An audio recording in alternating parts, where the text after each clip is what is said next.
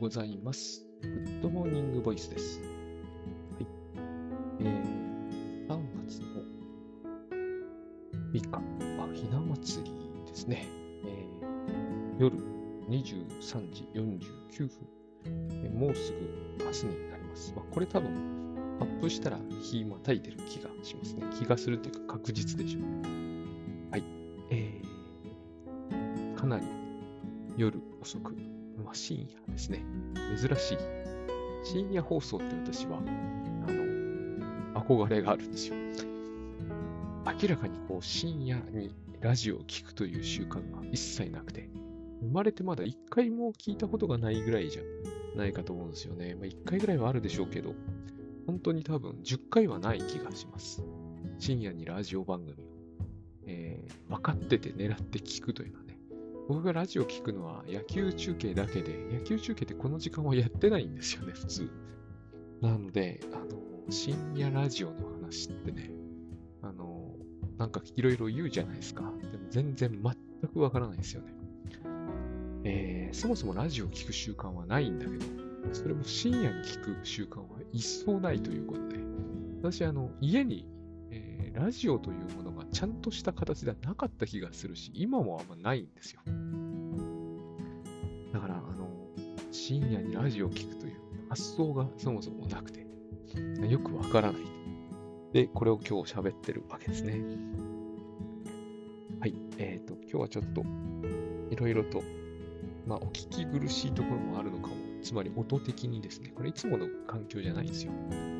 はい。でですね。えー、昨日ですね、あの、出版記念パーティー、J 松崎さんの帰国に合わせて、えーやりました。おかげさまで大変たくさんの方に、えーとお越しいただきまして、70名は超えてたと思いますね。正確な数字は私、わからなかったんですけれども、70名は確実に超えていたと思います。おそらく80名ぐらいいってるんじゃないかと。もう、あの、本当に大変ありがとうございました。えー来ていただいた方ですね。えーおよび関係者の方ね、大変だったんじゃないかと思うんですよね。まあ、J さんも大変だったろうと思うんですよ。あのもう、えー配布、配布というのか、販売する手帳を持ってくるだけでも大変だったんじゃないかと。まあ、奥様も一緒にいらして、あれも大変だったんじゃないかと本当思いますね。はるばるドイツから来ていただきまして。はい。私も拙い英語で、なんかもう、えー分かってんだか分かってないんだか分かんないようなことを喋っておりましたけれども、もう久しぶりなんでね、英語喋るなんていうのは。はい。もう、ありがたい限りで、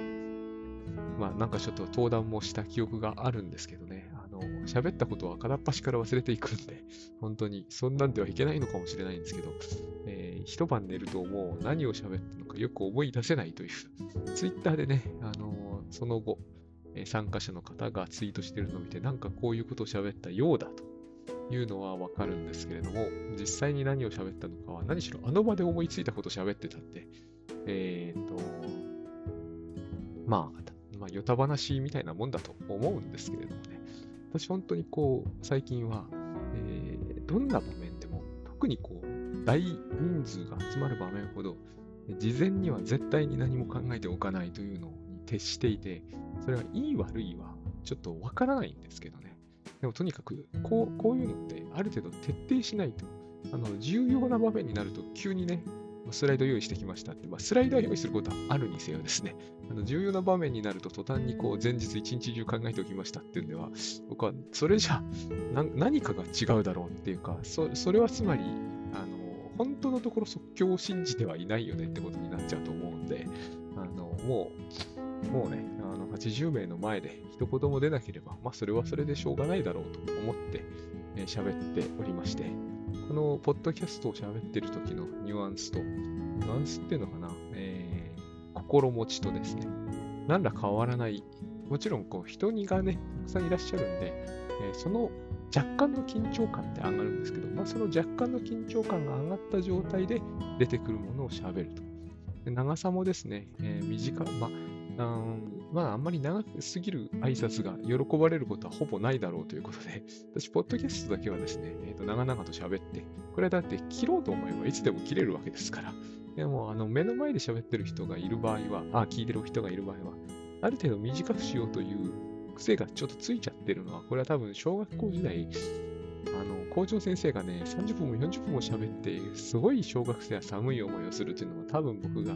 若干こうね、あの、倉園さんのところの怒りの記憶になってるんじゃないかと。まあ、校長に怒ってもしょうがないし、腹立ててるつもりはないんですけれども、なんかこうね、あの、本とかもそうで、本は、自分の本は薄く、自分の話は短くというね、あの、この、このバッドキャストは、本当誰も目の前にいないから、喋りたい分喋ろうみたいなところありますけれども、あの、人がいる場合は少し短めになると、まあ、昨日なかったかももしかすると知れないんですけどね、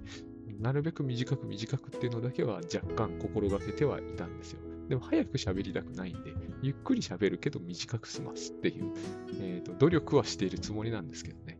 まあ、えー、長すぎでなければよかったかなと思いますね。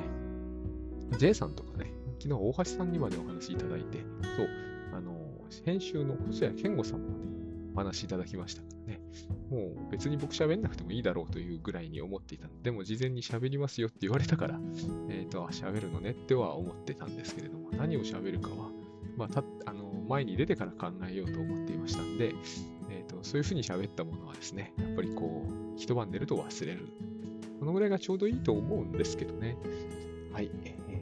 えー、とにかくありがとうございました。さてですね、えっ、ー、と、その、そうそう、これが不思議なんだけど、この時、いろんなお話をするじゃないですか。そっちは割と覚えてるんですよ。まあ、その全部覚えてるとは言えないし、記憶が狂ってることもたくさんあるんで、まあ、偉そうなことは言えないんですけど、いくらか覚えてて、昨日ですね、たまたまあの、えー、かき上げ塾の、今日今日はかき上げ塾をね、都内でやってきたんですけど、都内某所でっていうか神保町でね、やってきたんですけど、あの、なんて言いますかね、なんて言えばいいんだろうな。その、まあ、普通に言ってしまうと、えー、かき上げ塾の第1期の頃の方に、えーと、来ていただいたんですよ。で、あの、国会のルールという本をね、あの、国会が面白くなるルールの本を書いていらっしゃる、書いたんですよね。で、今も、あの、売れてると。電子書籍が売れてると。稲葉良一という名前で国会で Amazon で検索すれば必ずヒットすると思います。類書ほぼないんでね、あの、その人と喋ったんですよ。で、やっぱりこう、面白いと今、僕もそうだろうと思ったからその話振ったんですけど、あの、政倫審の話ですよね。政治倫理審査が。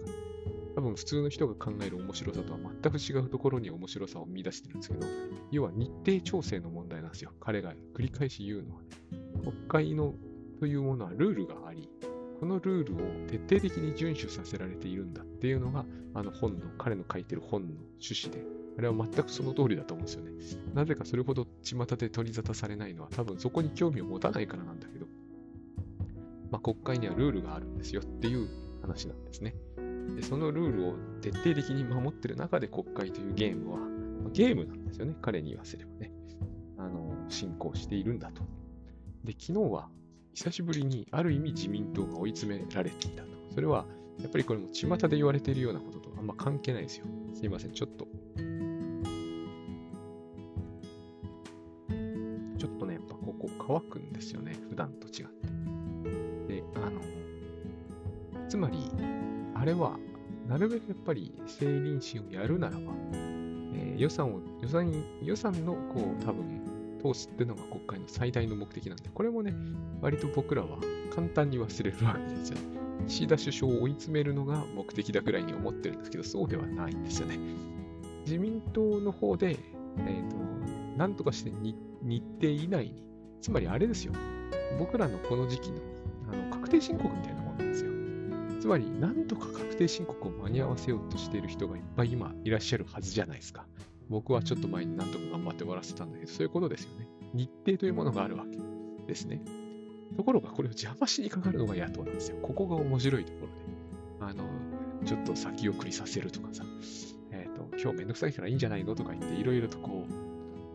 う、くじこうとするわけですね。これが、えっ、ー、と、結局議席数によって、その、くじこうとする意思がある程度こうそうするかどうかが決まってくると。何でもそうなんですよ。予算だけではないですね。法律を通さないと政府は何もできないので、まあとにかく政府は何かをしなければ法律通さなきゃいけないと。これはやんないと大変なことになるんで、あのもう戦前のドイツみたいになっちゃうんで、あの政府が好きに法律作れるということになると。日本はちゃんと機能してるわけですよ。いきなりすげえやばい法律とかできないわけですよね。というか、すげえやばい法律はそもそも多分できないわけですよね。いきなりじゃなくても。それは国会というところを通さないとダメで、しかもそこにはかなり日程の縛りっていうのが厳しく、きつくあるわけですね。法律ってのは1個だけ通して多分、えっ、ー、と、うまいこといかないので、セットでいくつも通さなきゃなんなくて、それ、そのために非数がかかる。だから意外と与党が一方的に勝ってるようでも、この日程をうまくこう削り取られていくことによって、結局野党に妥協しなきゃなんないと。で、余計な非数はそういう意味で使いたくないわけで、この政倫審に議員が取られていくというのは非常に大きな意味を持つわけですよね。あれで何にも新しいのが出てこないじゃないかってみんな言ってんだけど、まあそれはそこが一見、あの、なんていうのかな、メイントピックっぽく見えるんだけど、そうではないってことなんですよね、これはね、多分。あそこに2日で済ませるところが3日かかったりすると結構ダメージを食らうと。でも、え、ー、と、まあ、稲葉さんが昨日お話になったところでは、そこまでは野党はあの日はやらなかったと。結局、徹夜しただなんだ言っても、と、成林審はその日のうちに無理やりやったと。僕もあれ不思議にちょっと思ったんですよね。なんでこんな夜遅くにまで無理やりやってんだと思ったんだけど、無理やりやりたい理由が自民党の側にあったから、無理やりやったわけですよね。一日日延べをするというのは、えー、と非常にこう、よろしくないわけですよ。このゲームを進める上ではね。だか多分あれなんですよね。ここで勝てるみたいなゲトランプで、ちょっとパスしなきゃなんないみたいなパターンと同じなんだと思うんですよね。絶対そう、それだけは避けたいということで、あの、頑張ったということなんですよね。それが、そういうところを見るのが、稲葉さんにはすると、国会を見る面白さということになるわけですね。で、私は国会の面白さを語りたくて、このポッドキャスト喋ってるわけじゃなくて、えっ、ー、と、面白さというのは、こういうふうにですね、何のもないところにあるっていうのが大事なんですよね。これは前回のポッドキャストでして、今日はあの、あのかき上げ塾でも喋ってきたんですけど、本当これがね、最近の僕のホットトピックなんですよ。ここから割とこういうね、なんつうのかな、豊かなテーマって言ったらいいんですかね。あのこのテーマを見つけると言いたいことがすごい多くの話ができるっていうね、そういう意味でこれはホットトピックになってるわけですね。どういうことかというと、まあ、先日もお話ししましたけど、釣りやるからといって別に万能活動を、えー、釣って釣りたいわけじゃないわけですよ。やらない人にしてみれば、いや、万能数ぐらい釣ってこいよみたいなノリになるかもしれませんけど、やる人はそうは思わないわけですよね。私もテニス散々やってたんだけど、健康のためにやってたわけではないんですよ。どっちかちょっとあれやってると不健康になるんだけど、それでもやっちゃうんですね。えー、将棋とか昔やってたのもそうで、別に将棋強くなりたいとか、あの、ある人に言われたんですけどね、将棋で人格鍛えるとかね、ナンセンスなんですよ。別に僕はして将棋で知性を鍛えるとかいう気もさらっさらなかったわけでで、みんなこれ知ってるんですよ。非常に簡単ですよね。勉強というのは必ずしもつまらないものじゃないけど、テストかかってくると辛いものに、辛い一辺倒になるでしょう。そしてこれが受験がかかってくると一段と辛さが増しますよね。つまり、実利であり、しかもその利益でかかってる重さが重くなればなるほど、やってることそれ自体は、楽しいがつまらないになり、つまらないが苦しいになっていくっていう、こういうもう多分これ僕は法則と言ってしまっていいと思うんですよ。どうしてっていう説明よりも、そうなりますという話。どうしてかっていうと、それは簡単で、えっ、ー、と、まずそこに失敗できないというプレッシャーが極端にでかくなりますよね。そして、えーと、自分のペースというものが全く無視しなければならなくなる。英語が好きだったんだけど、それは英語の、えっ、ー、と、1日どのくらいやるとか関係ないわけですよ。だけど、受験に受かるとなるとそうはいかない。1日最低4時間とかね、そんなにやりたいわけじゃないわけですよ。これは好きなことでも何でも同じであって、だって食べるってことがまさにそうじゃないですか。いや、いくらね、私はあの、さつまいもってかなり好きで、バナナとかも好きで、大体わかる、わかりますよね。僕の好きな傾向。あの、バームクーヘンとかね、こういう、こういうものが好きだ。だからといってですね、あの、1日じゃ8本ずつバナナ食えとか、吐きそうになりますよね。好きだからといって、その自分の、えっ、ー、と、限界があるわけですよ。好きと言ってもね。これ多分、うちの子が今散々やってるスーパーマリオオデッセイの一日中やってても飽きなさそうだけど、やっぱそうはいかないんですよ。まあ、やっぱ1日3、4時間やれば十分面白いと。いやいや、9時間やりなさいとか言ったらですね、多分すっごい辛くなっていくわけですよ。これを僕ら勉強とかでやらされているんですね。何かの役に立てるためには、突然そうなってしまう。あの、今日ゲームの話もちょっと出たんですけどね、ゲームって昔、あのゲーメストとかファミコン通信とかいろいろあったんですけど、ゲーム攻略本と、僕はね、あの、えー、ちょっとそっち系も含めて、コンプティックというの、コンプティークっていうのをね、よく愛読していたんですけどね、なぜか袋閉じがあってそこを破くということをやってたわけですけど、今一切消えましたね。で、一切消えてどこ行ったかというと、インターネット上に移ったんですけど、このインターネット上のゲーム攻略サイトっていうのが凄まじいんですよね。ありとあらゆる情報が極めて高速に乗ってくる。月刊誌とかじゃないから、もうこう毎日更新しなきゃならないわけじゃないですか。大体組織でやってるんです。だから多分そういうゲーム攻略雑誌のこうあった組織みたいなものが今度はネットに移っていって、もちろん人は変わってると思うんですけど、そういうふうに新しいあの形で新しいこうゲーム攻略サイトとなってるわけだと思うんですけど、ここでゲームやってる人は多分苦しい。少なくともうちの子のように、えー、気楽に楽しくやってるはずはないと思うんですよね。まずプレッシャーありますからね。他のサイトよりも早くできればあげたいじゃないですか。先に攻略しなきゃならない。で、情報間違ってちゃダメだと。そもそも攻略できなきゃダメですよね。ペースもやり方もあったもんじゃないわけですよ。しかもあのね、少し進むとすぐスクショ取るとかやんなきゃならない。全然僕は楽しいって感じではないと思うんですよね。だから好きを仕事にするって言い方はすっごいこう、えっ、ー、と、簡単な言い方だなって思いますね。すごい雑というのかな、ちょっとね。うんと、まあ、しょうがないですけどね、ある意味ではね。ある意味ではしょうがないんだけど、ここはよく考えるべきポイントだなと思うんですよ。これが昨日までに言ったことなんですよ。好きかもしれないけれども、好きというのは、結局自分のペースで自分のやりたいやり方で、えっ、ー、と、そこから何らかの、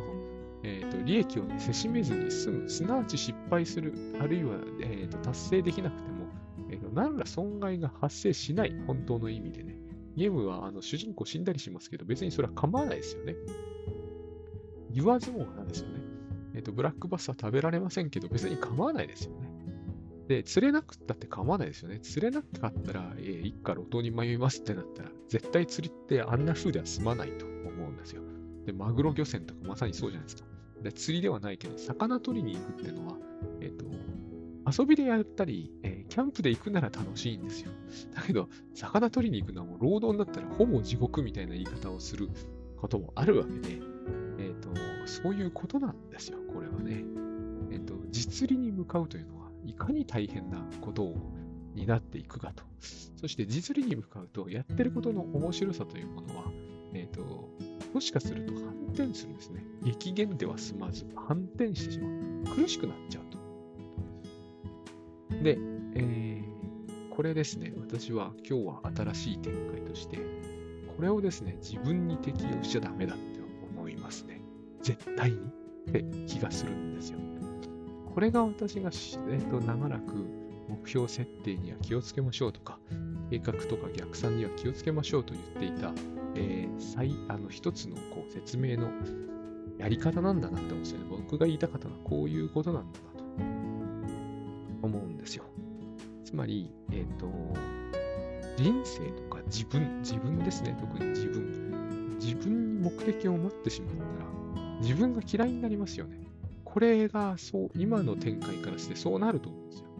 で、まあ、将棋とかはいいじゃないですか。まあ、万が一、将棋が嫌い。まあ、あんまりいいことじゃないんだけど、でも、将棋が嫌いになっても、将棋が嫌いになるだけで済みますが、えーと、自分を嫌いになっちゃうと、自分が好きなものは全部ひっくり返ってしまうわけじゃないですか。や自分がやってたことを、えー、一歩間違うと食べることとかまでね、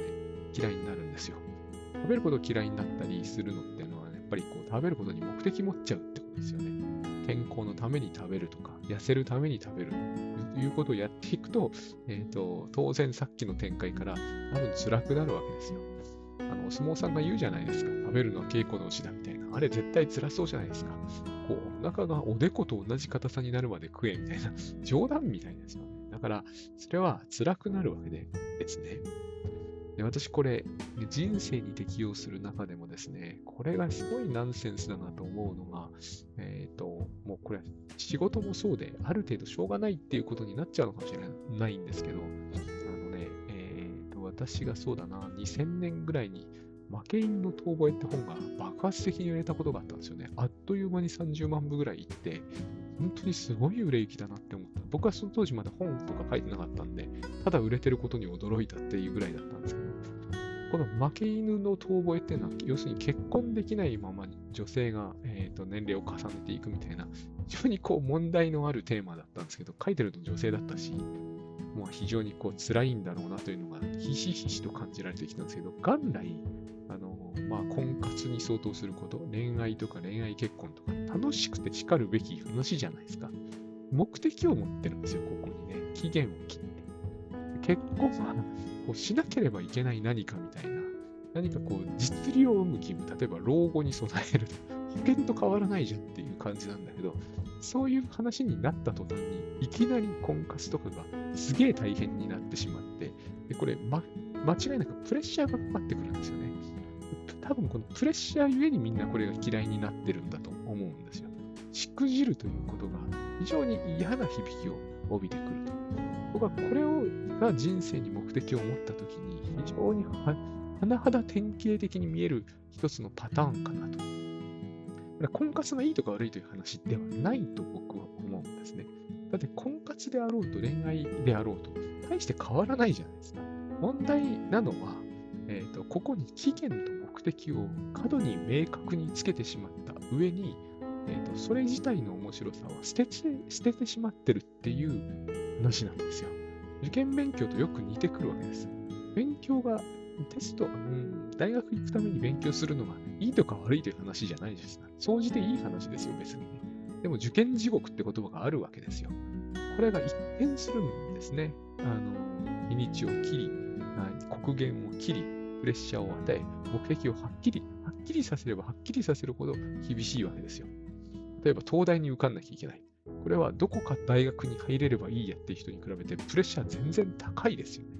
多分私は婚活のプレッシャーが高い人と、まあ、そうでもない人がいると思うんだけど、同じような理由の、えー、が背景にあるだろうなとは思うんですよね。期限をはっきり切り、目標をはっきりさせれば、多分辛さは倍増しになっていくだろう。で、これを特にこう人生の何か、受験とか、えーと、結婚とか就職とか、こういうところにあの現れやすいわけですよね。これをですから、人生全域に適用してしまったらですね、これは、えっ、ー、と、その精神的に変調をきたすぐらいは、当然なんではないのだろうかと思うわけですね。人生に目的を持ったり、目標を明らかにしたり、そのですね、えー、目標の期限を切ったりするっていうのが、よくこの世の中では いいことのように言われているんだけど、それはなんかこう、受験を地獄にするよりも過酷にしてしまうに違いないと思うんですよね。大体、あの、つまりですね、楽しむということは無駄が多いってことなんですよ。あの、それをの話を昨日の出版記念パーティーで稲葉さんという人としたわけですね。国会のルールというものを楽しむと言っても、大概の人には理解はされないし、納得もしてもらえないと。政治っていうのはそういうことじゃなくて、え、ー、と、自民党をあの減らすことだとか、いうことだったり、え、ー、と、野党のだらしなさを嘆くことだったりするんだけども、そうではなくて、え、ー、とも、もっと面白がるためには、えっ、と、ルールを知って、えっ、と、何を目指してどういうカードを切ってるのかに興味を持たないとっていう話をするんだけど、でも、それが何かの役に立つわけじゃないんだと。そういうことを知ればですね、えっ、と、政治が良くなるとか、必ずしもそういうのには直結しないし、えっ、と、それによって、こう、ブログのアクセス数が増えるということすら起こらないと。だから、えーと、実量を持って説明するのは無理があって、えー、結局面白いから面白いんですよっていう話になりがちだと、稲葉さんはお話になってくださったんですね。で私も、えー、そういう話を最近なんかいろんな人となぜかよくしているんですけれども、タスクシュートもそうだよねっていう話を、まあ、昨日のあの出版記念パーティーの大橋さんのお話も多分にそういうところがあったんですよね。私はもう完全にそうだと思うんだけど、タスクシュートってのは、タスクシュートそれ自体を楽しむもんなんですよ。これしかないんですよね。えーと、そういう意味ではトランプと大して違いがないというか、ただ、タスクシュートの場合、そうやっとけば、時間管理はうまくなるというおまけがついてきますよと。これが多分僕はタスクシュートが時間管理の役に立つ本質だと思っているんですね。大橋悦夫さんが時々、あの、あれだ、会計の面白さについて語る。これもね、すごくそれと似てるの。会計は実利がすごいはっきりしてるから、え、ー、と、見えにくくなるんですよ。かえってその部分が。でも多分会計そのものの面白さというものの方をに大橋さんは興味があるのであって、それによって、えー、金銭管理が上手になるというのは、上手になるに決まってるんだけど、おまけみたいなもんだと思うんですよね。上手になる必要を満たすだけなら、そこまで興味を持たなくてもいいんだけど、興味っていうのはそこをはるかに超えていくんですよ。だからすごいんですよ。面白いわけ6になるという範囲ってすごく狭いんですよね。これは前回もお話しした通り。そこを大きく超えていくからこそ面白いんですよ。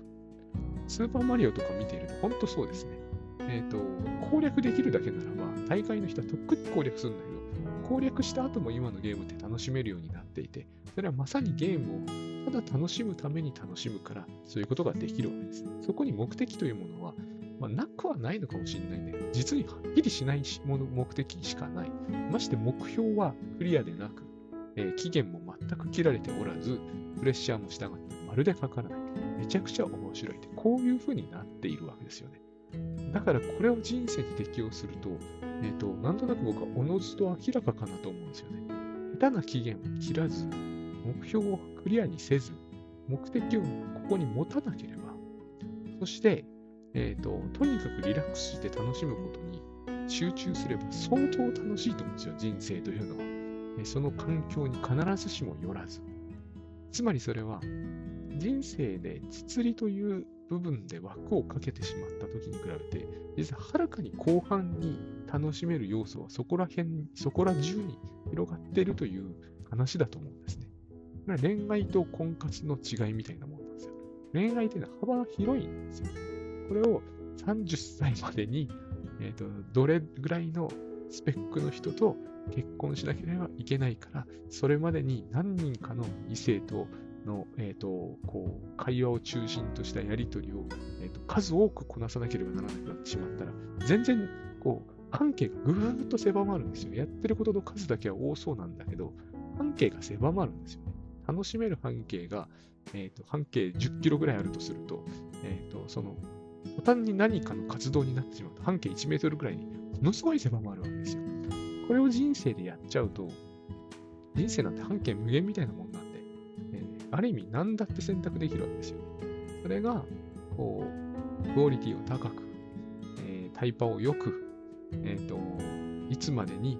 例えば50歳までに、えーと、年収何倍にしておいて、老後にも備えなければいけなくてっていうふうに、目的と目標をクリアにした上に、期限まで切るとですね、受験地獄の要素を呈してくると思うんですよ。ねそして、活動半径が非常に狭くなると思うんですよ。実利的に役に立つことしかできなくなるわけですから。つまり、え、ー、と、マリオオデッセイで、あのクリアに向かってまっしぐらで、クリアしたらやめるぐらいな。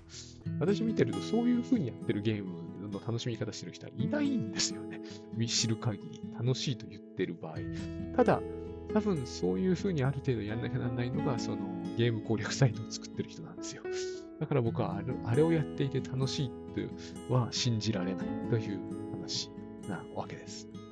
だから、あの、いいんですよ。つまり、目標を持ったり、目的を持ったり、これは反対しているように聞こえるんでしょうけれども、別に目標を持ったり、目的を持ったりすることに反対はしないんです。